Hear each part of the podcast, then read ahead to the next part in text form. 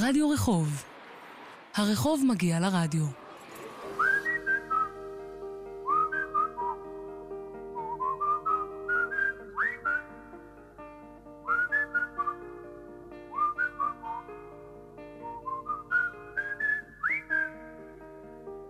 שלום לך. שלום לך. חזרתם אלינו. רדיו רחוב, פרק שלישי לעונה זו. אני חושבת שאנחנו כבר מכירים, אבל למקרה שאתם פתאום מאזינים עכשיו בפעם הראשונה, דבר חמור מאוד, כן? מאפשר להכיר שוב. אתכם אולי אני פחות יכולה להכיר כי אתם מבעד למכשיר הרדיו, אז עד שנפתור את הבעיה הזו, אכיר לכם את עצמי. היי, אני ענת, אישה, טוב אולי לא נסחף. בחורה, צעירה, חיילת, בפנים מרגישה לפעמים כמו ילדה בת שמונה, אבל לרוב לא מגלה לכם את זה כדי שתמשיכו להקשיב למה שיוצא לי מהפה. בכל אופן, אני בהחלט, בהחלט לא גבר. לא בחור, לא צעיר, לא חייל. אבל אפשר לומר שכן הייתי מה שנקרא ילד. מין טומבוי כזאת שפרקה את כל הבנים בקארטה. למה את אומרת שהיית ילד? למה לא פשוט ילדה שפירקה את כל הבנים בקארטה? תכירו, זה הקול השני שלי. הוא גבר, אבל הוא ממש בעד בנות. למה אבל? והוא מפריע לי, בערך כל הזמן. לפעמים הוא מרגיז, ממש, ולפעמים הוא מרגיז וצודק. עדיין אין לו שם כי הוא די חדש אצלי בראש. הוא הופיע רק כשהתחלתי לעבוד על התוכנית הזו. והפעם בתוכנית, ברדיו רחוב, תוכנית מיוחדת. הכל התחיל כשלפני כמה חודשים נתקלתי בכתבה שבדקה כמה מבין למעלה מאלפיים הרחובות המצויים בתל אביב קרויים על שם נשים. אני לא רוצה לחשוף את התשובה מיד. תנסו לנחש. ניחשתם? יפה. עכשיו בואו נבדוק אתכם. אם ניחשתם כ-50%, כלומר מעל אלף, אתם ממש חמודים, אבל אני מבקשת שתרדו מחד הקרן הוורוד שלכם בחזרה למציאות. אם ניחשתם שיש כ-300 רחובות, שזה בערך 12%, אתם לא רומנטיקנים חסרי תקנה, ועדיין hmm, אופטימיים. ואם ניחשתם שיש ממש, אבל ממש מעט, משהו כמו 2 או 3 אחוזים, או 64 רחובות ליתר דיוק, אז צדקתם. אבל וואו, איך אתם ישנים בלילה עם הידיעה שהעולם הוא כזה מקום קר ואכזר. ואחרי שהמספרים מהדהדים בראשיכם, חשוב גם לציין שנראה שבעיריית תל אביב שמו לב למספרים. ואחרי שעד שנת 2005, כמעט 100 שנים מאז הקמתה, היו קרויים בעיר 38 רחובות על שם נשים, הונצחו בשנים האחרונות 26 נשים נוספות. אז החלטתי הפעם... החלטנו. לא, אני החלטתי לפני שהקול שלך התחיל לצוף לי בראש. החלטתי לבחור כמה מבין אותם רחובות הקרויים על שם נשים בתל אביב ולגלות מה קורה בהם. הרשיתי לעצמי לדבר עם נקבות וזכרים בכל הגילים, וכל השיחות עסקו אך ורק בנשים. כי הגיע הזמן שנדבר על עצמנו. רק על עצמנו. כשאת אומרת על עצמנו, את מתכוונת שאת כבר חלק מהניסוי הזה שאת עושה פה. מה שאומר שאת לא ממש אובייקטיבית. זה לא נראה לך קצת בעייתי? אוף, וואו, כל כך מציק. אני לא עונה לך כרגע כי אני, אני לא יודעת מה לענות. אני פשוט חושבת שצריך לדבר על המין הנשי. אבל בזה שאת מדברת רק על המין שלכם, את לא מבדלת אותו לשווא? האם את לא גורמת לאפליה בכך שאת מציינת אותה? אנחנו לא במאה ה-18 שאין לכן מספיק זכויות. אל תאמר לכן, טוב? אל תכניס אותי בתוכן. בסדר, הבנתי. לשם כך, אני מוציאה את עצמי מהמין הנשי והופכת למין על אדם. אם כבר, למה לא על אדמת? הבנת? מה? על אישה זה בעייתי, כי עצם המילה אישה משייכת אותך לאיש, אישך, וזה עושה אותך קצת רכוש של הגבר. אם כן, על אדמת. יופי. אז עכשיו אני לא רכוש, אני מחלה. טוב, אני מבינה לאן אתה הולך להוביל אותי, אז חברים, מאזינים יקרים, בואו נתחיל, ומהר.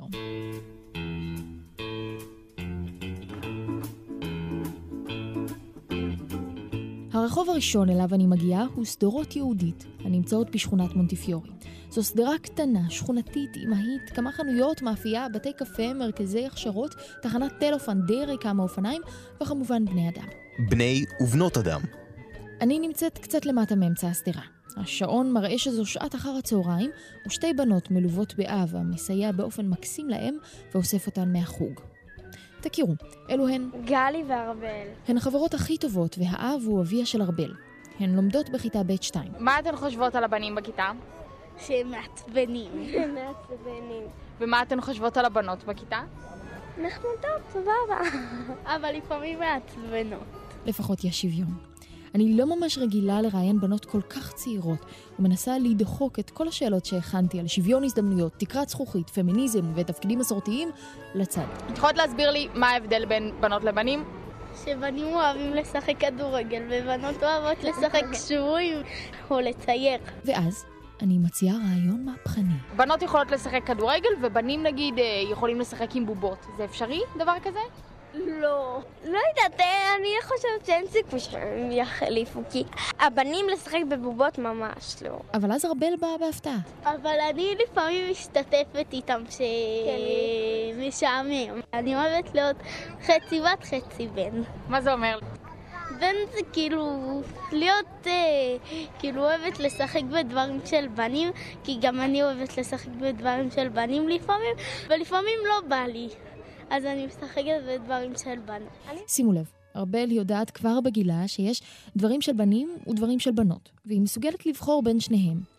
השאלה אם היא תוכל ותרצה לבחור בין המגוון של השניים גם בעוד חמש או עשר שנים. גלי וארבל המקסימות הלכו, ועימן התפוגגה בן רגע רוח הילדות מלאת התמימות. גלי צה"ל, מה את עושה פה? אני חופרת. יפה, מודעות עצמית. תודה. אז בשדרות יהודית יש אולי שני בתי קפה. זוהי שעת ערב ורק אחד מהם פתוח. לא בדיוק עיר ללא הפסקה, מה? אני מגיעה לבית הקפה ומחליטה להשתלט על יושביו. הם שמונה בטווח גילאים של 20 עד 40, והם מאוד שמחים. כדי להרוס את השמחה, אני מתחילה, כפי שכבר ציינתי, לחפור. כשאני אומרת לכם את המושג פמיניזם, מה זה עושה לכם? לסביות מעצבנות. אורטל בן דיין. נחזור אלייך עם תשובה מאוחר יותר. מה היה השאלה? כן, אני בעד. בנות עם שפם. אני אצטט את מועדון ארוחת הבוקר, אני נגד כל איזם שיש. סליחה, לא נעים לי להפריע, אבל את יודעת מה זה פמיניזם? הם... זה לא ארגון בינלאומי לשריפת חזיות, לא חבורת לסביות ששונאות גברים, זו בסך הכל תפיסת עולם שעל פיה צריך להיאבק בדיכוי הנשים ובאפליה ולהביא לשוויון הזדמנויות למין הנשי. הרעיון הזה התחיל כבר במאה ה-19 ומאז התפתח וכיום יש המון סוגים של פמיניזם. הפמיניזם הליברלי, הטוען שנשים שוות לגברים, הפמיניזם התרבותי שקם נגדו ודווקא מדגיש את ההבדלים שיש בין שני המילים, הפמיניזם הרדיקלי שקורא לשינוי יסודי של החברה בשביל להשיג את השוויון, כמה זמן יש לנו עוד עד uh, סוף השעה? יש גם זרמים חדשים יותר בפמיניזם. תודה לך, אבל באמת שזמננו אוזל. בואו נחזור לרחוב. אתן בעד שוויון בין נשים לגברים? אנחנו, אנחנו חושבים שהנשים זה העם החזק יותר והוא צריך להיות למעלה. אני לא בעד שוויון. למה? נשים וגברים זה שני דברים שונים, אז זה מצב שהם יהיו שווים. לא למדת מגדר, לנשים יש את תקרת הזכוכית. נשים בחיים לא הצליחו להצליח כמו גברים. איזה חרטא. ברגע שאישה הופכת להיות אימא, יש לה ילדים. כבר לא תהיה קרייריסטית, ואם היא תהיה קרייריסטית, אז היא חרא של אימא. אחותי אישה קרייריסטית, והיא גם אימא, והיא אימא מצוינת ואישה קרייריסטית מצוינת. מה, היא מוצלחת רצח. תשובה טובה, כאילו אין לי... אין לי מה להוסיף. יש לי מה להוסיף. אנחנו נמצאים בשדרות אה, יהודית, שזה למעשה על שמה של יהודית מונטיפיורי, ודווקא אם אנחנו מדברים על שוויון, הנה, קראו שם על שם של אה, הנדיב והידוע, משה מונטיפיורי, גם על שם אשתו. יש בעיה אחת בזה, לדעתי. על יהודית מונטיפיורי אני לא הצלחתי למצוא אף מידע באינטרנט, חוץ ממידע שאמר היא הייתה אישה מצוינת בנועם הליכותיה, שקטה וצנועה. אז את נראה לי שאת מסתבר משקרת. שהיא מחברת בין הקצה המזרחי של השדרה עד בנייני ישראלי, ולא כל אחד יכולה לעשות את זה. סליחה, שכחתי להציג את המצחקקים. אנחנו כולנו סטודנטים באותה כיתה של קופירייטינג. ואיפה הם לומדים? באמת, אני אפרסם את הבית ספר? מגיע להם, כאילו? אנחנו לומדים פרסום בבית ספר לקופירייטינג, ואנחנו לא מוכנים לפרסם את הבית ספר, כי לימדו אותנו... אה, הוא בשדרות יהודית. הלך. ACC, אנחנו לומדים ב-ACC. לימדו את חבורת האידיאליסטים הזו לא לעשות פרסומות בחינם. אך, איזה תחום זה פרסום. בחורות שמלמדות אותנו שאפשר לשתות מיץ רק בביקיני, שחופפות שיער בתוך אמבט בג'ונגל, שנכנסות לפאב ומעיפות את כל הגברים בעוד המאוורר מעיף להן את השיער. וגם בחורות שלא לובשות שום דבר, אף פעם, ולשום מטרה. החברה דורשת את זה, אז את לא יכולה להאשים את עולם הפרסום בזה. פרסום משתמש בסטריאוטיפים כדי לעשות תקציר, כדי שהקהל יבין למה הוא מסתכל. אם הקהל רואה אישה, ואומרים, פסיכולוגית, סטטיסטית, רוב הקהל כשהוא רואה אישה הוא משער עקרת בית, אז תצטרכי לבזבז זמן על לסתור את זה בפרסומת. להראות, הנה היא לא עקרת בית. זאת אומרת שזה בעיה של הציבור. דור של הפרסום. אבל לעולם הפרסום, כמו לעולם התקשורת, יש כוח לשנות. האם אתם רוצים גם לא לשנות, או המטרה שלכם פשוט לעשות, לעשות את הפרסומת הכי מוצלחת שתמכור הכי הרבה? שזה המטרה של עולם הפרסום, על זה משלמים לך. אתה יכול לשנות מתוך המערכת. את אומרת את זה סתם, או שזה גם רעיון שעלה? אני לא אומרת את זה סתם, אני אומרת שאתה צריך לפעול מבפנים, לא מבחוץ. לא, באמת, העולם שלנו שטחי, מה זה השטויות? את יוצאת לדייט, את לא רוצה שהבחור ישלם עלייך, אז את כן משתמשת בנשיות שלך, מה זה השטויות האלה? גם גברים משתמשים במראה שלהם, אנחנו עם נורא כזה, נורא אוהבים מראה חיצוני ונורא משקיעים בזה. בחורה בביקיני היא חשה את עצמה כוסית, למה שלא תחוש את עצמה כוסית גם בפרסומת? למה אבל שהאישה לא תהיה כאילו, את יודעת, אישה שמנה ולא ממש יפה בפרסומת? שתהיה שמנה ולא יפה, למי זה מפריע? נראה לי שלכל הציבור. לי אין בעיה לראות פרסומת עם נשים שמנות. אבל את תעשי גם כאלה כמי שיהיה לה את ההשפעה והכוח? כן, זה גם יותר יפה בעיניי. וזה ימכור? את מאמינה שזה ימכור? אם יש ציצי גדול, אז כן. מעיפים אותנו בינתיים מבית הקפה, וזה לא בגלל ההתבטאויות, אלא פשוט כי שדרות יהודית צריכות ללכת לישון. אנחנו ממשיכים את הדיון הלוהט על ספסל בשדרה. גברים משתמשים בכישורים שלהם, כמו להפגנת כוח, עוצמה, דברים כאלה, על בסיס היום-יום בלי שום קשר למראה חיצוני. אז גם נשים שהן יכולות כאילו להשתמש בכישורים האלה. זה תכונה מולדת, זה לא כישרון. חושניות, יופי, סקס, לא יודע, כאילו למכור סקס, זה לגיטימי שהם ישתמשו בזה. כאילו, האחריות שלנו, הגברים, לא לייחס לזה כל כך הרבה חשיבות, אבל זה, זה כבר שיחה אחרת. שאלה אם אנחנו בתור נשים מוכרות סקס כי זה מה שהחברה מצפה מהם וככה חינכו אותנו, או... מבין? כל הבעיה תמונה בחברה. כפי שאתם יכולים לשער, החבורה הזו ממשיכה לא להסכים על שום דבר. אבל אני צריכה ללכת. עוברת לשוטט בצד אחר של השדרה. על ספסל אחר אני פוגשת שני חברים. אריה, שמואל. ולפני שאני מספיקה להתחיל לחקור אותם, שמואל פורס את משנתו. יש הדרת נשים, אתה יודע, אצל הגברים. ולמעשה, הנשים... באמת, אני אומר לך, הם מפעילים שתי עונות, הגברים מפעילים עונה אחת. לנשים יש הרבה יותר שכל. פמיניסט על הכיפאק, גם אני אותו דבר. כנראה שאנחנו מקורצים מאותו חומר. לא יודעת כמה הם מקורצים מאותו חומר. תשפטו לפי התשובות הבאות. אני מבינה שיש כאן שני גברים לעניין ומתעניינת. מה הם עושים כאן על השדרות הנשיות שלנו? לנו יש מוסך, זה השותף שלי, אריה. ו... אנחנו בקורס שחידושים ברכב. זוהי הפסקה בקורס, ובזמן שהם משוחחים איתי, הם קמים לכבודי מהספסל. הסנדוויץ' עוד נלעס בפיהם, והם ממשיכים להנעים את האוזן שלי בדברים שאני מאוד רוצה לשמוע. זה לא שאת תשטפי כלים ואני לא, או תשטפי רצפה. מי שעושה את זה, הוא פשוט דיקטטור קטן. אריה מנסה להתווכח קצת, לומר שיש עדות, כמו אצל הגרוזינים, שבהן זה לא מקובל שהגבר ישטוף כלים, ולכן זה לא עניין אבסולוטי. אבל שמואל דוחה אותו בכל תוקף, וכדי להוכיח את צדקתו בעניין עליונות הנשים, כן אפשר לומר את זה ככה, הוא פונה לטיעון החזק ביותר. זה האישי. את יודעת מה? אצל אשתי, אני, אני קודם כל, אני גם לא אומר אשתי, אני אומר רעייתי, מפני שיש הבדל עצום בין אשתי, היא לא קניין אישי שלי. אני יכול להגיד לך דבר אחד, היא רצתה ללמוד ציור. אני הייתי הולך איתה, הייתי יושב שם שלוש שעות בסלון לחכות לה שהיא תגמור, ונהניתי מזה. בשבילי היא הייתה, לא יודע, זה חלק ממני, חלק מגופי, חלק מנשמתי. וזה שהיא הלכה, היא, היא הרסה לי את החיים. פשוט מאוד.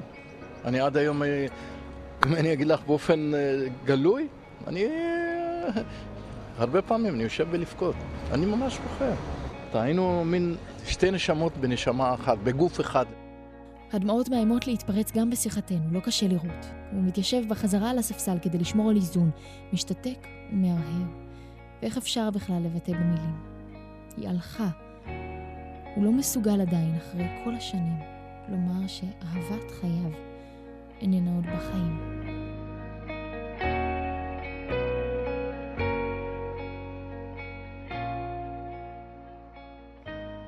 בניגוד ליהודית מונטיפיורי, הנריאטה סולד ממש לא הייתה אישה של. עד כדי כך שכלל לא היה לה בעל. היא הייתה כל כך בולטת ומרהיבה בזכות עצמה, שהצליחה לזכות במלא רחובות ברחבי הארץ. הרחוב שלה בתל אביב נמצא ממש ליד בית החולים איכילוב, קרוב לרכבת מרכז, ועל אף גודלו הנכבד ביחס לרחובות אחרים על שם נשים, הוא שכונתי מאוד, אמהי משהו. למה לקרוא לרחוב אמהי? את קולטת שאת כבר משליכה על רחוב תכונות נשיות? כן, אבל זה נכון, יש בו גן שעשועים קטן, ובגלל שהוא יוצא מתוך שכונת מגורים, אין בו הרבה תחבורה ציבורית, ויש הרבה עצים נחמדים ואימהות עם עגלות. אז מי הייתה? סול דיסדה את ארגון הנשים הציוניות הדסה, עמדה בראש ארגון עליית הנוער, זה שהעלה צעירים ארצה והכשיר אותם לעבודה חקלאית, עמדה בראש הארגון הסתדרות נשים עבריות, ובאופן כללי הייתה אחת הנשים המשפיעות ביותר בתולדות הציונות. אפשר לומר שהיא הייתה חלוצה פמיניסטית עוד בתקופה שבארץ לא היה כזה ביטוי בכלל. אז אני מתהלכת בתוך האימהות המחבקת של הרחוב, ובקודקודו מוצאת בית קפה בשם קפה הנרייטה, ומבקשת מהמלצרים לתת לי לדבר עם מישהו. הם מביאים את הביג בוס, שהיא ביג בוסית. תכירו את טל. את מגדירה את עצמך פמיניסטית או לא? שוויוניסטית. אוקיי, אז, אז אני אומרת, נשים ממש רוצות שיתייחסו אליהן שווה ולהיות במשרות בכירות, אבל כמה, כמה גברים משלמים פה על נשים בדייטים או בארוחות? וואי, שאלה טובה. לא, לא המון. נשים שאומרות, אני אשלם על עצמי? כן, חופשי יש דבר כזה, בהחלט. אבל כאילו, נגיד היית נותנת לגבר לסחוב לך את התיק? ודאי, מה זאת אומרת? בשמחה. למה בכלל מייצרים תיקי נשים אם הגבר תמיד סוחב אותם? אצלנו זה תהיי יפה ותשתקי, אצלכם זה תהיו סוחבים ושתוקים. דרכו של עולם. ממשיכים בתפריט. טל ואני עומדות כאילו מהצד ומתצפתות על לקוחות בית הקפה.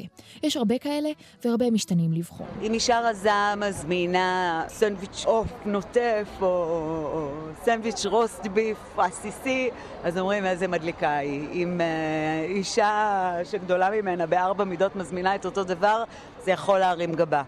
מה עם גברים שמזמינים סלט? Uh, זה בשגור, זה יכול לעלות גבה גבר שיזמין קיש. רק בגלל המילה קיש. אני כל כך שמחה לא להיות גבר, ולו בשל כך. את פשוט מבטלת כל שאיפה אנושית להשתייך למין הגברי בגלל קיש? ואז את עוד מתלוננת על המין הגברי? אתה יודע, זה בדיוק מה שאומרים על כל הפמיניסטים ולוחמי החופש הנשיים.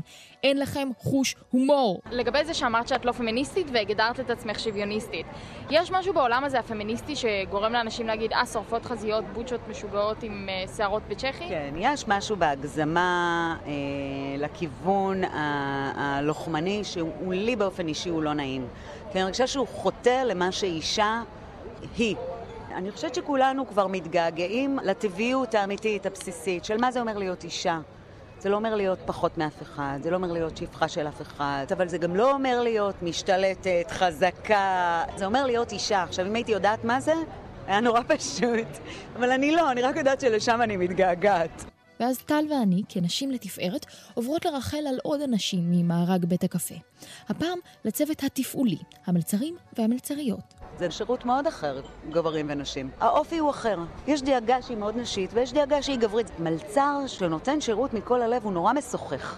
זה מדליק לאללה. אה, יש משהו בשירות אה, של... של מלצרית שמאוד יורד לפרטים. היא לעולם לא תטעה בהזמנה, היא... לא סתם, יש גברים ויש נשים. אבל הכואב הוא אחד, שנהייתה איזה מלחמ, מלחמת מינים, שאחד צריך להיות יותר טוב על חשבון השני שהוא פחות טוב. השני זה שהכל טבון באיזה מיניות נורא נורא לא נעימה. ואם טל כבר מציינת את המלחמה, עלינו לבדוק למי יש גדול יותר. טיפ גדול יותר, כן? לא, טיפים משותפים אצלנו. והעבודה היא עבודת צוות מדהימה. מאוד חשוב שיהיה איזון. עכשיו אני נפרדת מטל, שתמשיך לתהות ולתהות, ועוברת אל מאחורי הקלעים. ממש כמו הפתגם הידוע, אישה לכי למטבח. מה שמכם? אני יונתן. חן. גילן, גילן. יונתן, חן וגילן, שלושה גברים נמצאים במטבח של שתיים על שתיים, דחוס מספיק גם בלי שאני מגיעה. אז אני אספר לכם מה אני עושה, אתם מתרכזים בעבודה שלכם, ותוך כדי אני מעצבנת אתכם עם השאלות שלי, בסדר? תרביצי, נו. תודה. התכוונת לומר, בזמן שאת מכבדת להם במנות הראשונות, מפילה את החביתה וגורמת לעיכוב מסיבי בהזמנות, את גם שואלת שאלות. שטינקר. אז אני מדברת ומדברת, ולפתע אחת המלצריות קולטת שההזמנות איכשהו לא מגיעות, ודופקת לי מבט מאיים. לא, תוך כדי, אני מבטיחה לך, אני דואגת עליהם שהם יעבדו טוב. זה גבר, נראה לך שיש לו multitasking, שהוא יכול גם לדבר וגם לעבוד? ככה את משאירה את הסטיגמות החברתיות שלנו. הסטיגמות הפחות מזיקות, אז זה בסדר. איזה סטיגמה מזיקה יש לך שאת רוצה שאני אשוחח איתם עליה? רוסים לא משאירים טיפ, זאת סטיגמה. והם משאירים? חלקם כן. חבר'ה, מה זה? אני באה ממוצא רוסי ויכולה להעיד. אז תירגעו. אה, כשזה נוגע לרוסים או לנשים את קמה על הרגליים, אבל בגברים, או לא, עד כאן. לא שמעתי אותך קופצת כשהיא דיברה על הטבח והיכולות שלו לעשות דברים במקביל. יפה. כן קפצתי, תגיד, אתה בכלל מקשיב לי או רק יורה? אמרתי... ככה את משאירה את הסטיגמות החברתיות שלנו. ממשיכים. עכשיו, סטיגמה על נשים. הן לא יודעות לנהוג. אני נוהגת מצוין וגם מחנה מעולה. כל אחת אומרת שהיא נוהגת מצוין. מי עושה יותר תאונות? בנות? לא. אה, בנים? מפתיע. אכן הטבח יוצא החוצה לעשן, אז אני מתרחקת מההמולה ובאה להפריע לו גם במנוחתו. כך אנחנו מצליחים להגיע לקצת יותר רצינות באשר לתחום עיסוקו, הנשים. זה לא אישה במטבח, היום את תראי את מאיר אדוני ואת חיים כהן ואת כל האסף אה, גרנית או whatever his name is. אבל האישה אולי תהיה יותר במטבח בבית, והגבר יהיה יותר במטבח שבטלוויזיה, לא? לא, להפך. יותר אה, נשות קריירה. ככה נראה לי שזה זורם. כולם נהיים גם אה, טבעוניים תוך כדי. אז... מה דעתך על פמיניזם, אפשר לשאול? עצם יצירת המילה פמיניזם גורם לכביכול אפליה הזו. אבל אם אני מסתכלת, הכי מבחינה סטטיסטית, כמה נשים מנהלות, כמה נשים בעמדות מפתח, יכולה להגיד אותו דבר על אשכנזים ומזרחים. אז אולי עדיין יש צורך באיזושהי אה, תנועה, אה, מחאה. מחאה האחרונה הייתה לנו, לא? העם דורש צדק חברתי. העם לא קיבל צדק ולא בטיח. אז אה, יכול- נשים יכולות לנסות. אני מאחל להם המון המון בהצלחה בעניין הזה. אני חוזרת יחד עם חן למטבח הסוער, ואחרי כל הסטיגמות שהתעופפו פה באוויר במקום נודלס, הם מסבירים לי שהכל ממש ממש פשוט. זה הכל משחק, משחק מטומטם, אבל משחק שכולם משחקים אותו. אז להמשיך לשחק את המשחק או לא? או ודאי שלא. הוא מיותר, הוא שטותי. אין טעם שהיום אני אפתח למישהי את הדלת באוטו, כי אם יש לה שתי ידיים וטפו טפו היא לא נכה. זו מחווה, זו מחווה ג'נטלמנית שאישה צריכה, כמו שאישה צריכה את החום והאהבה ולקבל פרחים ו... אז אתה תמשיך לשחק את המשחק, או אחרי כמה זמן אתה תגיד לאשתך, עשיתי את זה כדי שנכיר, אה, אבל עכשיו את תפתחי לעצמך את הדלת, לא כי אני לא ג'נטלמן, אלא כי אני חושב שזה לא מכבד אותך. אני אומר תלוי, אם אשתו לבשה חוטיני והתלבשה ועשתה כל מיני דברים שמפנקים את הגבר רק כשהם יצאו והפסיקה אחרי זה, אז צריך לשקול את זה. מה אתה אומר? אם זו אישה שאני אוהב, אני רוצה שהיא תהיה שמחה. אז אם זה עושה אותה שמחה, אז כן, אז זה מה שאני אעשה. עכשיו אני מגיעה לכיכר צינה, אחת הכיכרות הפופולריות בעיר. מכירים? אם לא, זה בוודאי רק בגלל שאתם לא יודעים שזהו שמה. עניין די מצער, כי מדובר בלי ספק במקום המרכזי ביותר הקרוי על שם אישה בתל אביב. צינה, אשתו של מאיר דיזינגוף, ראש העיר הראשון, זכתה לכיכר נהדרת ומפוארת, שהוקמה עוד בשנת 1938 והייתה לאחד מסמלי העיר. הכיכר המתנשאת מעל הכביש היא מקום מפגש. לצד המזרקה הצבעונית והמפורסמת של יעקב אגם, נפגשות מסעדות מפונפנות וקיוסקים צנועים, תושבים שממהרים לעבודה ותיירים שעוצרים להצטלם. הילת אחוזת בית הקטנה של פעם ותל אביב הגדולה של היום. הכיכר מציעה לי הרבה מאוד מרואיינים פוטנציאליים, אבל אני מתרכזת רק באחד. זהו אדם מיוחד במינו. הוא גר ממש פה ליד, והכיכר בשבילו היא הרבה יותר ממה שהיא בשביל אחרים. מה שמך? אה, מעוז עזריהו. נו באמת, תצא לי עם התואר. אה, אה, אה, פרופסור מעוז עזריהו, גיאוגרף תרבותי, מה זה אומר גיאוגרף תרבותי? שאלה נהדרת. האמת שזה גיאוגרף שהוא שואל שאלות על הממשק שבין התרבות והגיאוגרפיה. כלומר, איך אנחנו מעצבים את המרחב בהתאם להשקפת העולם שלנו. או במילים פשוטות, רוב האנשים העיר מדברת אליהם או מדברת איתם, אני קורא אותה. כל יום, כל היום, במשך שנים, הוא קורא וקורא שלטים. או במילים אחרות, קורא וקורא וקורא שמות של גברים. יפה אמרת. אנחנו עוד נסתדר בסוף. אז הכיכר מוקפת מבנים היסטוריים חשובים. אחד מהם הוא קולנוע אסתר המיתולוגי שהפך לבית מלון בוטיק בשם מלון סינמה. אנחנו מתפלחים פנימה בנימוס, ומעוז מצביע על שלט. רחוב קרוי על שמו של מאיר, הכיכר קרוי על שמה של אשתו. כתוב כאן כיכר צינה. בסוגריים מאוד מאוד קטנים מוזכר השם דיזינגוף. מישהו יודע שקוראים לזה כיכר צינה, או שזה כיכר דיזינגוף? לכולם. לא יודע, יודע, או, שאלה נהדרת, מה יודעים? אנחנו לא יודעים כלום באופן עקרוני. מה שלי בא לומר זה, אמ, וואי, איזה יופי, סוף סוף קראו ל, אה, לרחוב על שם אישה, אפילו אם היא אישה של. ואז הצד השני שלי אומר, אם אנחנו דורשות זכויות, אז אולי שיקראו ל, לרחובות רק על שם נשים שעשו משהו, ולא אם היא הגישה לבעלה כוס קפה. אז אני רוצה להגיד לך שזה, אה, קודם כל, כשלא יודעים מה לענות, או כשרוצים זמן לחשוב, אז אני אגיד לך את התשובה הסטנדרטית של שאלה מצוינת, אבל זו באמת שאלה מצוינת. יש דבר חדש עכשיו, לא בתל אביב, בירושלים, שעוד פעם, השפעה באמת של מה שקרוי פמיניזם. רחובות שכבר, השמות כבר נקבעו לפני הרבה זמן, נקראים על שם הבעל, שעל שמו בדרך כלל זה קרוי, וגם אשתו נכללת. זה דבר חדש. עכשיו אני חייבת להבין, למה כל כך מעט רחובות קרויים על שם נשים? סורי, אבל אני לא מבין למה את כל כך מתעכבת על עניין שמות הרחובות והכמות, ולא על דברים מהותיים וחשובים באמת. move on, בייבי. אתה, בייבי. מעוז, תסביר לו. שם רחוב זה מקום בנצח. כולם רוצים מקום בנצח. היא בטח השפעה על ה-Waze, כן? אה, לקבוע שמות זה, זה ממד של שליטה וטריטוריה. אני קובע שם, סימן שזה שלי. לתת שם זה שליטה.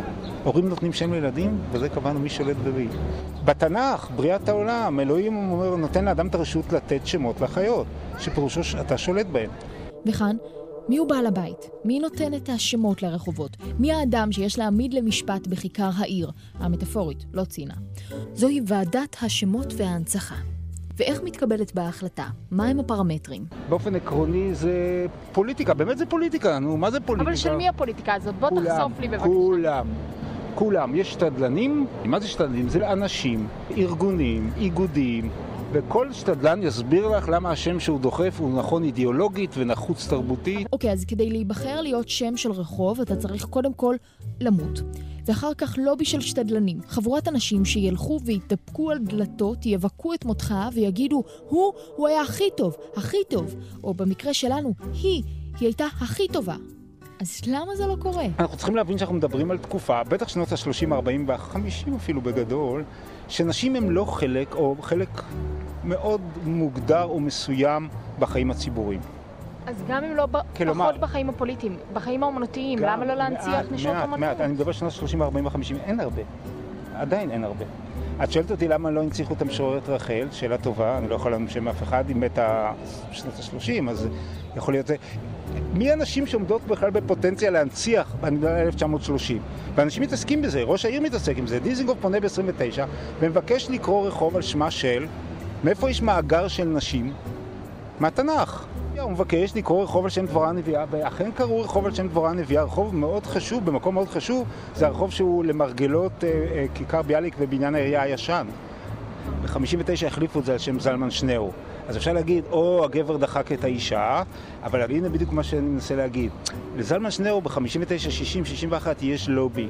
לדבורה הנביאה, לא חושב שאין לובי. אז בעצם מה שמעוז אומר זה, תפסיקי להתבכיין על זה שאין רחובות על שם נשים, ותתחילי להתבכיין על חוסר השוויון ונחיתות מעמד האישה. איך זה המילה הזו, נו, הביטוי הזה... Mm, אמרתי לך.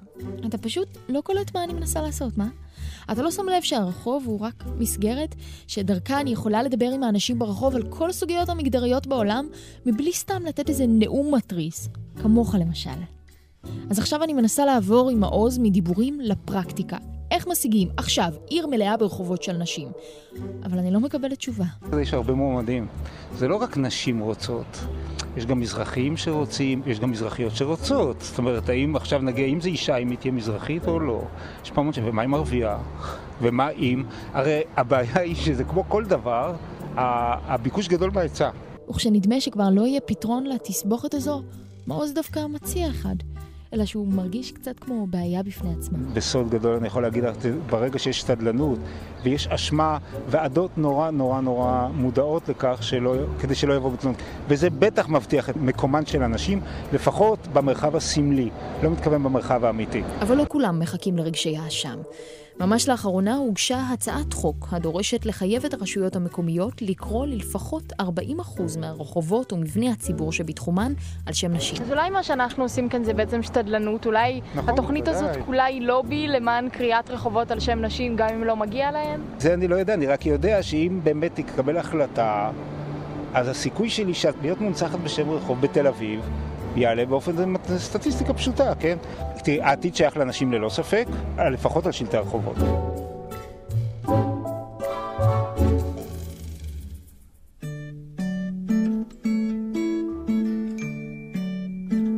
מכירים את זה שצוחקים על נשים שהן לא הולכות לשום מקום לבד, שתמיד הן צריכות חברה לידן, אפילו אם זה כדי ללכת לשירותים? אז מסתבר שזה תקף לא רק לנשים ממשיות. לא רחוק מכיכר צינה התקבצה לה חבורת נשים כזו יחדיו, בעזרתה האדיבה של ועדת השמות וההנצחה.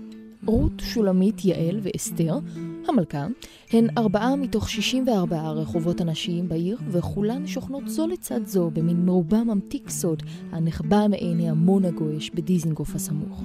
הרחובות באופן מאוד סימבולי הם קטנים, שקטים, יפים ושלווים. אי אפשר להתחמק מהתחושה שהם באמת רחובות נשיים. שמותיהם, כפי שהסביר פרופסור עזריהו, הגיעו כולם ממה שהיה בשנות ה-30 המקור המרכזי לאינפורמציה, כשחשבו על נשים בעלות השפעה היסטורית. התנ"ך. אני מובלת לגינת רות השוכנת בלב הרחובות הללו, לא על ידי אפליקציית ווייז, כי אם באמצעות חוש הכיוון המחודד שלי. ענת, לא נעים לי, אבל בתור הקול שבראש שלך, ובאמת ללא קשר לזה שלנשים פשוט אין חוש כיוון, לך באופן אישי בלבד, ממש אין שום יכולת התמצאות. היי, hey, זה לא שאתה עזרת לכוון. אז, אני מגיעה לגינה, ומתבייתת על המקום הכי אסטרטגי להשגת מידע, הקיוסק. מאחורי הדלפק אני פוגשת את חנה'לה. כל הנשים פה, גם רות, שולמית, גם הם עשו משהו בשביל uh, העם שלהם, נכון? גם יעל הרגה את סיסרא, גם uh, רות uh, התגיירה והלכה אחרי נעמי. ואסתר המלכה, אנחנו יודעים שהיא הצילה את העם. גיבורות אין כל ספק, אבל איפה הנשים של ימינו? למה אין כאן אסתר גם בלי כתר על הראש? אני שולחת את שאלותיי לחלל האוויר, ומתנחמת בעובדה שאולי אפגוש כאן בגינה נשים מספיק מעולות שיהיו ראויות לרחוב על שמן. חנה'לה, שרואה על פי המדים שלי שאני מגיעה מרקע צבאי, מיד נותנת לי תדרוך יציאה לדרך. יש כאן בדרך כלל לקוחות קבועים של בוקר, שפותחים את היום כאן, ואחרי זה באות המטפלות עם הילדים. אחרי שמכירים אותן כזה, רואים שהן ממש אחת-אחת אישיות. כמו או שיש דוגמה. עסקים קטנים. הנה למשל, יש כאן אחת זאת עדי, שיש לה עסק של אחסנה ומשלוח, והיא גם אומנית, והיא גם מטפלת. יש פה המון המון אנשים מעניינים. וכל האנשים המעניינים מסתדרים באידיליה של גינה שכונתית קסומה. האימהות, המטפלות, הילדים הקטנים והקצת יותר גדולים. רק זן אחד מגלה קשיי התאקלמות. יש אבות שבאים, אבות שמתחלקים עם האימהות בטיפול, ואם יש אבא אז קשה מאוד אה, להשתחל, אבל... אה... בזמן שחנה'לה מביאה לילדון מים, מתנדבת חברתה ניני, דיירת קבועה בגינה שהאזינה בשתיקה עד כה, לספק קצת רקע. קודם כל היא קיבוצניקית, ולימדה המון שנים בגרויות. בלשון וספרות, שם הכרנו דרך אגב. זהו, ואחר כך היא גמרה... אה, לא לספר יותר? מצטנעת. חנה'לה פרשה השנה מתחום ההוראה והחליטה בהחלטה אימפולסיבית המונעת רק מן הרגש לפתוח קיוסק. וכבעלת הקיוסק אפשר לומר שהיא ממש האימא של הגינה.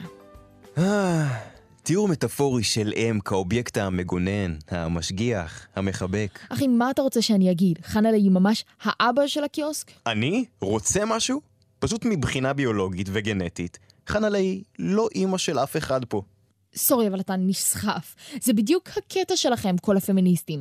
מגיע השלב שבו אתם מדברים רק לשם הדיבור. תנוחו!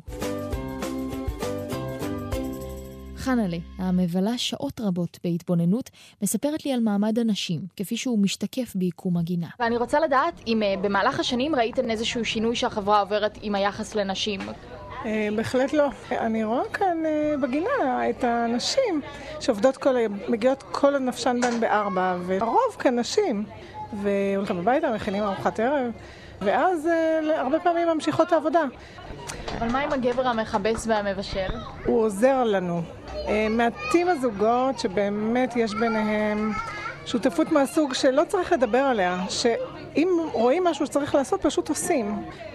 נשים רבות היום אומרות שהן מוכנות לחזור לחיים של פעם, שהבעל באמת היה מפרנס, והן לפחות לא עבדו בשתי קריירות. אבל המימוש העצמי הוא לא משהו שברגע שראית אותו את כבר לא יכולה לסגת?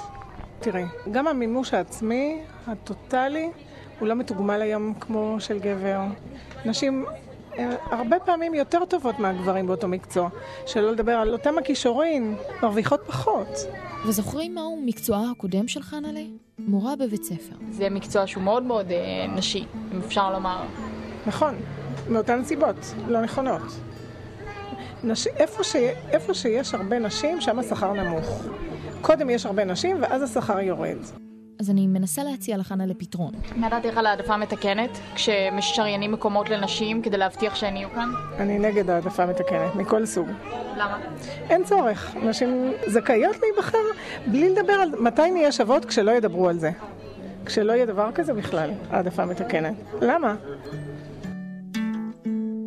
דבריה של חנה'לה היו צריכים אולי להיאמר מעל פודיום, אבל בינתיים היא נושאת את נאומיה בין ארבעת קירות הקיוסק המגוננים בחטיפיהם.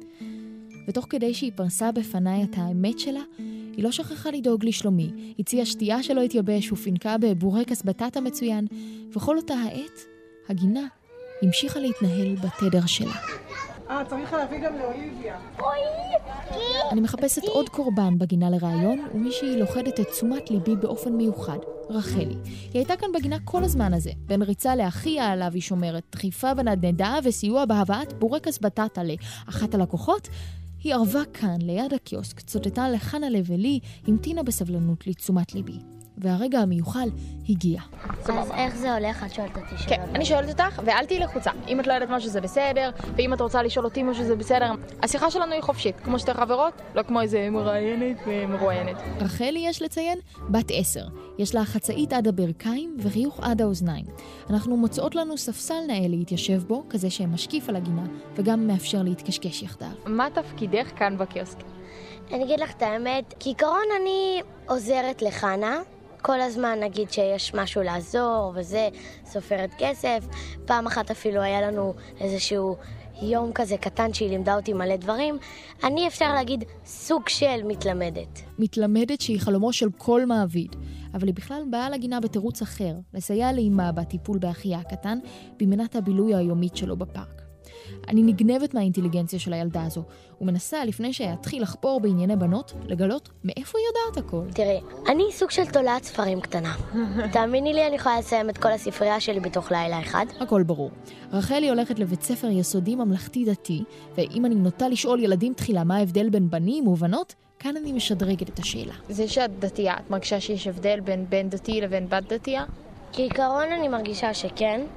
כי נגיד בנות אה, אצלנו בבית ספר צריכות ללכת עם חצאית עד הברך, והבנים כאילו מותר להם לבוא עם כזה מכנסיים קצרים ואת כזה על הבבא כזה, ולא לא צריכים עכשיו אה, להתארגן, שלא יראו שום מחשופים ושום כלום.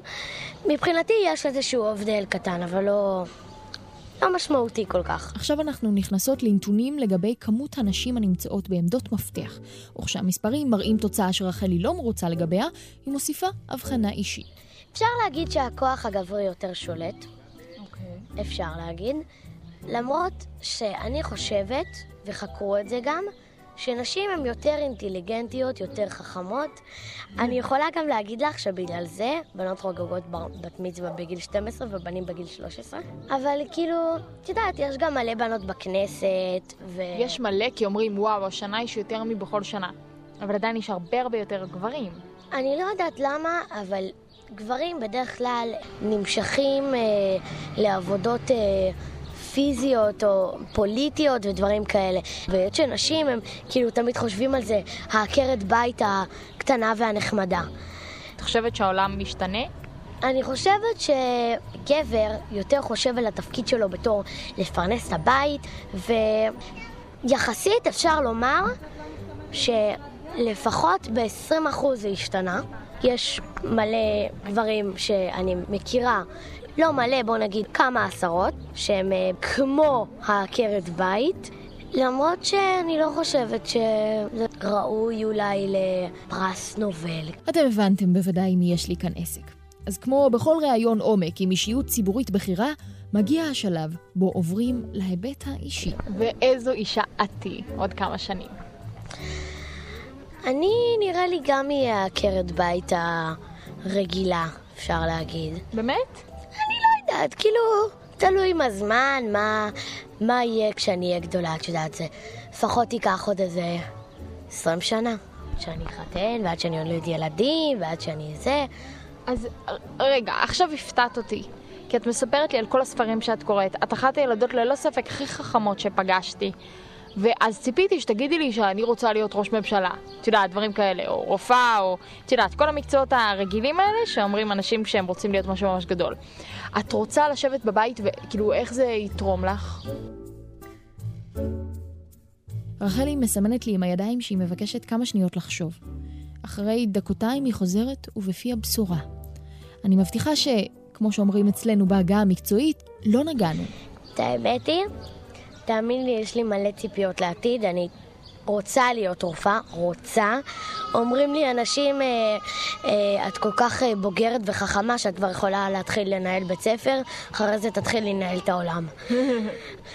לא יודעת, זה, אני לא מתחברת לקטע של uh, לנהל דברים. אני יכולה להיות uh, בשלנית או רופאה או דברים כאלה.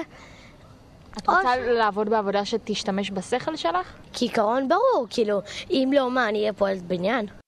אני פולטת אנחת רווחה למשמע התשובה הרעננה של רחלי, ורק עניין אחד נותר על הפרק. עכשיו, כשהיא יוצאת לקריירה מזהירה, מי יעשה את עבודות הבית? הבעל, אל תדאגי, אני כבר אחנך אותו שילמד לבשל, מתכונים באינטרנט, אל תדאגי.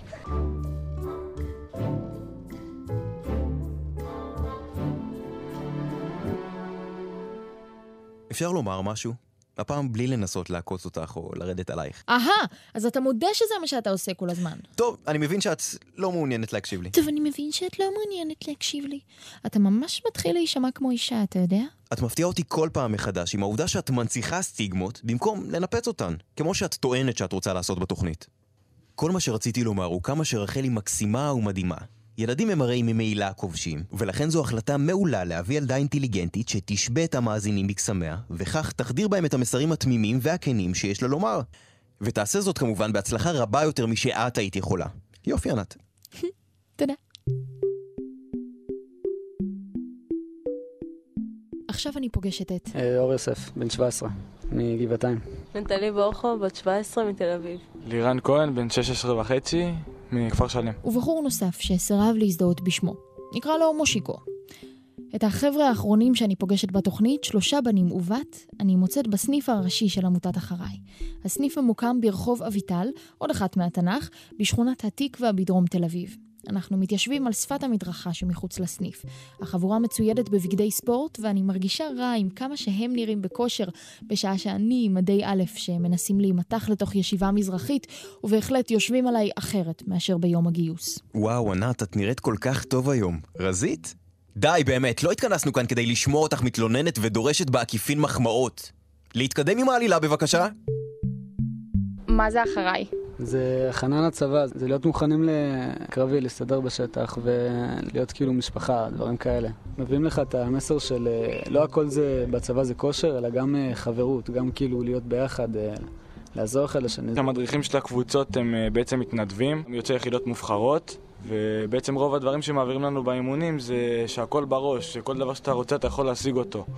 הבנות הוכיחו לנו באחריי שהן יכולות לעשות הכל. זה מה שרוצים לשמוע. סתם, אבל אל תגידו רק מה שאני רוצה לשמוע, כי זה גם יהיה מעצבן. אם כך, הישר למעצבן. תוך שניות אנחנו מתחילים לנבור בעניין הבנות בקרבי. אני בתור בת, כשאמרו אחריי אמרתי, וואו, זה נורא מגניב, אבל אני מצטערת, אני לא מסוגלת לרוץ ככה, אני לא רואה סיבה לרוץ ככה. כאילו, מאז שאני באחריי, אז באמת אה, יש בנות שעושות דברים שאני לא יכולתי לעשות, למשל. וככה אה, רואים כאילו שלא לא צריך רק גברים בקרבי דברים כאלה, גם בנות יכולות. אם את שואלת אותי, זה לא מקום לבחורה, כאילו, בצבא. למה? לא יודע, כי בחורה צריכה להיות עדינה, היא צריכה... לא יודע. לא, כי ראיתי מלא בנות בקרקל, ווואלה אבו גבר, לא, לא נעים, כי באמת, לא, לא מצחיק. אם אתה אמור להם את כל התחפושת, הם הבנות הכי כאילו יפות, אבל... זה בחירה שלהם, אבל זה טוב שיש להם אפשרות בחירה. מה, תחשוב שפעם לא היה להם את כל זה. זה גם לצאת מסטיגמה של אה, בחורה תמיד עם שמלה. בחורה צריכה להיות בשמלה, אח שלי, מה... היום זה הפך להיות חצאיות מיני, לא שמאלות, אז אה, עדיף שיהיו במדים. אפשר להגיד משהו? תיאוריה שאני פיתחתי וגם למדתי את זה. כן, נכון, כולם יודעים שאישה בדרגה יותר גבוהה מהגבר, נכון? מבחינה פיזית אנשים לא אומרים את זה. מבחינה הכל, זה לא קשור. תני לגבר ללדת, נראה, הוא ישרוד. גם אם תשימי אישה עכשיו במקום שגבר עושה, ב... צריך להיות בצה"ל, היא תשרוד שם יותר מהגבר, בוא נגיד ככה. זה שעכשיו למשל היית נותנת לאישה לעשות מה שגבר עושה, את כאילו מורידה את האישה. זה שלמשל נשים פעם לא יכלו להיות טייסות, ולפני כמה זמן, אני לא יודע, נכנס החוק שהיא יכולה להיות טייסת, עשית אותה מישהי שלא יכולה להיות טייסת בגלל שהיא משהו יותר מטייסת, הורדת אותה להיות טייסת, זה כאילו הורדת אותה בדרגה. התיאוריה של מושיקו מתפזרת בחלל וזוכה למעט צחקוקים או מבטים מצד החברים האחרים. הם לא בטוחים איך לעכל אותה. אז אנחנו משאירים את התיאוריה לרחף מעלינו וחוזרים לקרקע. אני פונה לאחרים ורוצה לדעת מה יש להם לומר אם הבחורה היא לא רק קרבית, אלא היא גם המפקדת שלך. הכל טוב. אני רוצה את המספר שלה גם? תלוי איך היא תיראה. אתה לא תגיד כאילו, וואי, אישה מפקדת עליי, מה היא חושבת לעצמה, אני יותר בכושר ממנה? לא, האמת שלא. יש לי חבר שהתגייס, ויש לו מדסית, ששמעתי שהיא עשתה תוצאה של 10 קילומטר של 37 דקות. זו תוצאה מרשימה ביותר, אפילו לגברים. ועכשיו נצא מהמסגרת הצבאית אל המקבילה בעולם האזרחי. אני רוצה להבין אם אישה שרוצה להגיע לתפקיד ניהולי, תימדד רק על פי יכולותיה. נטלי מיד לוקחת את רשות הדיבור. אני חושבת שזה יותר עניין של יופי. לא כל בת שתרצה להגיע לתפקידים של הנהלה ולתפקידים הכי בכירים וגבוהים, אז ייקחו אותה כי היא בת. מסתכלים גם על הנתונים החיצוניים שלה. זה נותן לה עוד פור מעל כולם. כן. יש אפליות. אני לא חושב שיש את זה כל כך היום. יש הרבה, למשל, נשים בכנסת שהן נורא חזקות. למשל ציפי לבני. היא לא, היא לא הבן אדם הכי מושך. אבל, אבל אה, היא נורא נורא מצליחה מהרבה חברי כנסת אחרים, כאילו, ואישה. אז עכשיו נפסיק לצחקק על פוליטיקאים ולדבר על ענייני צבא ומדינה, מתחילים לדבר ברמה האישית. אתם תצאו עם מישהי שהיא לא יפה? תלוי באופי שלה. ואתה לא תתבייש נגיד, מהחברים שלך? שיגידו לך מה, איזה מכוערת? תשמעי, אם הוא חבר, הוא לא יגיד דברים כאלה, מה... כן, הייתי יוצא איתה. אני יכול להגיד לך שאני אתבייש יותר אם אני אצא עם מישהי יפה שתתנהג עליי מגעיל. החבר'ה האלה כבר קלטו מה אני מנסה לעשות, והם ממשיכים להעלות נושאים ולהתווכח עליהם בלהט. כל תפקידי כרגע הוא להעביר את המיקרופון. עכשיו על הפרק בשולחן העגול, הכינוי החינני לנשים כוסיות. סליחה שאני אומר, אבל כאילו, היום אישה רוצה שיגידו לה את הדברים האלה. זה מאוד תלוי מי. כל אישה שהיא הולכת עם, אה, עם מיני ומחשופים, היא רוצה שיגידו לה שהיא נראית טוב וש... ושיתחילו איתה, ואין סיבה שהיא תתלבש ככה. אני חושבת שזה תלוי, כאילו, יש בנות שבאמת ישימו את כל הבגדים האלה במטרה להחצין את עצמם ושיגידו להם את זה ולמשוך תשומת לב. אבל יש בנות שכאילו שמות את זה בשביל עצמם, כאילו, ואני לא מכירה מישהי שתרצה שגבר יבוא אליה ויגיד, וואי, איזה שרמוטה היא נראית, כאילו, זה פוגע. נראה לי זה נובע יותר כאילו מחוסר הערכה עצמית. אישה כאילו שלא מעריכה את עצמה, חייבת כאילו לשים את כל המסכה הזאת בשביל לצאת החוצה. גם בגלל זה כאילו מתלהבים מבר רפאלי כל כך, כי היא, היא, לא, היא לא שמה הרבה איפור, היא יפה טבעי. אבל אם נגיד בחורה, אתה יודע, ילדה בת 13 שעדיין לא מבינה מה ולא יודעת, אז אולי בר רפאלי לא צריכה איפור, אבל מה, אני לא יפה כמו בר רפאלי, אז אני חייבת לשים איפור. אז מזה אנחנו מגיעים למסקנה שהתקשורת אשמה בהכל. מפרסמים היום פרסומות של, אה, של, אני אומר את זה ככה, של סטוט. פרסומות עם נשים פחות לבושות או בתנועות מיניות. כן. תחשבי ילד בן עשר שפותח טלוויזיה ולא יודע, פתאום עובר לערוץ עשר ופרסומת כזאת מופיעה, מה הוא מבין? שלהתלבש ככה זה לגיטימי. האישה כאילו רק האקט המיני זה מה שהאישה מייצגת ובאישה אין ערכים ואין זה כאילו מה, מה הוא צריך להבין מזה? שהאישה יש בה, יש בה גם דברים טובים? הריב הסוער מתפשט וממשיך וממשיך על המדרכה שבירכתי בניין אחריי בשכונת התקווה. והעובדה שבמקום הזה מתווכחים על דברים שברומו של עולם, גורמת לי להרגיש משהו קצת חם באזור החזה. ושלא תתבלבלו, אני מדברת על הלב. הילדים של היום הם המבוגרים של העתיד. הם הם הדור שיוביל אותנו, שינהיג את החברה. לא פספסתי שום קלישאה, נכון? יש משהו שאתם כבני נוער יכולים לעשות כדי לשנות את זה? להעלות את המודעות לזה. פשוט לגרום לאנשים לשים יותר לב לכל המצב הזה. שנשים, גם מבחינת השכר של אנשים, גם מבחינת להתקבל לעבודה. ולא יודעת, אפילו הפגנות, אנא ערף, משהו שיתמוך בזה. אז מה יהיה בעתיד? אני מקווה שהיחסים ישתנו, אבל זה... היה לנו בגרות בהיסטוריה, אז אה, אני אקשר את זה, כי רואים שבהיסטוריה לא, לא היה הרבה דברים ואנשים לא היו יוצאות לעבוד בכלל, ותקחי היום מאה שנה קדימה, ופתאום כאילו בום, יש נשים שהן מנהלות, נשים שהן חיילות, נשים שהן זה, שאם היית שואלת את זה לפני מאה שנה היו צוחקים עלייך בפנים והיו היו אומרים לך שאין מצב כזה ולא יהיה מצב כזה. ולוקח זמן לעשות שינויים, אבל uh, תמיד קורים שינויים שיש בן אדם ש... שמוביל את עצמו ו... וחושב קדימה. אז אני, אני אקח את ארבעת החבר'ה הללו, אושיב אותם על אותה מדרכה בעוד נגיד 38 שנים. הם יהיו עם יותר זיפים, חלקם, עם כיוון בחיים וקריירה. הם יעברו כבר את משבר גיל ה-40 וה-50 ויהיו מבוגרים, כאלה שראו עולם ועברו כברת דרך וממשיכים להתנהל בעולם המשונה שיהיה לנו אז. ואיך העולם הזה שלהם ייראה? נלך על הכי שטחי, מספרית, כמה נשים ינהלו, איך יתחלקו המטלות בבית, מי יעשה את הקניות בסופר וישטוף כלים, והאם הוא יעשה את המטלה או רק יסייע. מה תהיה המחשבה הראשונה של אנשים כשאומרים להם פמיניזם? והאם המילה הזו בכלל תצלצל באוזן כמוכרת, או שעד אז יהיו מילים משונות אחרות, אחרוטיזם. האם יש מצב שהבחורה תפתח לבחור את הדלת למושב שליד הנהג, תיתן לו להיכנס ותסגור אחריו, וזה יהיה נורמטיבי ולא מתריס? האם הבחורים הצעירים יתרוששו ברגע שתהיה להם חברה, או שאולי דווקא בנות הזוג? והאם הזוגות החד-מיניים הם אלה שינפצו את כל המוסכמות החברתיות, כי פתאום אין אף אחד שאמור לסחוב לשני את התיק? ואז מה יעשו? האם ייקחו שני תיקים, או שכל אחד יסחב את התיק בתורנות? וכמה רחובות על שם נשים יהיו בארץ, ולמה? האם כי הנשים שיעמדו מאחוריהן יהיו מספיק משמעותיות, או שכל כך ניסחף בעקבות הצורך לתקן ולהפוך את המאזניים, שסתם נרעיף על רחובות שמות של נשים שכלל לא היו צריכות למצוא את שמן על שלט. מה אתה אומר? מה, אין לך מה להגיד? נעלם. טוב, אז כל שנותר לי הוא רק להגיד לכם תודה, מאזינות ומאזינים יקרים.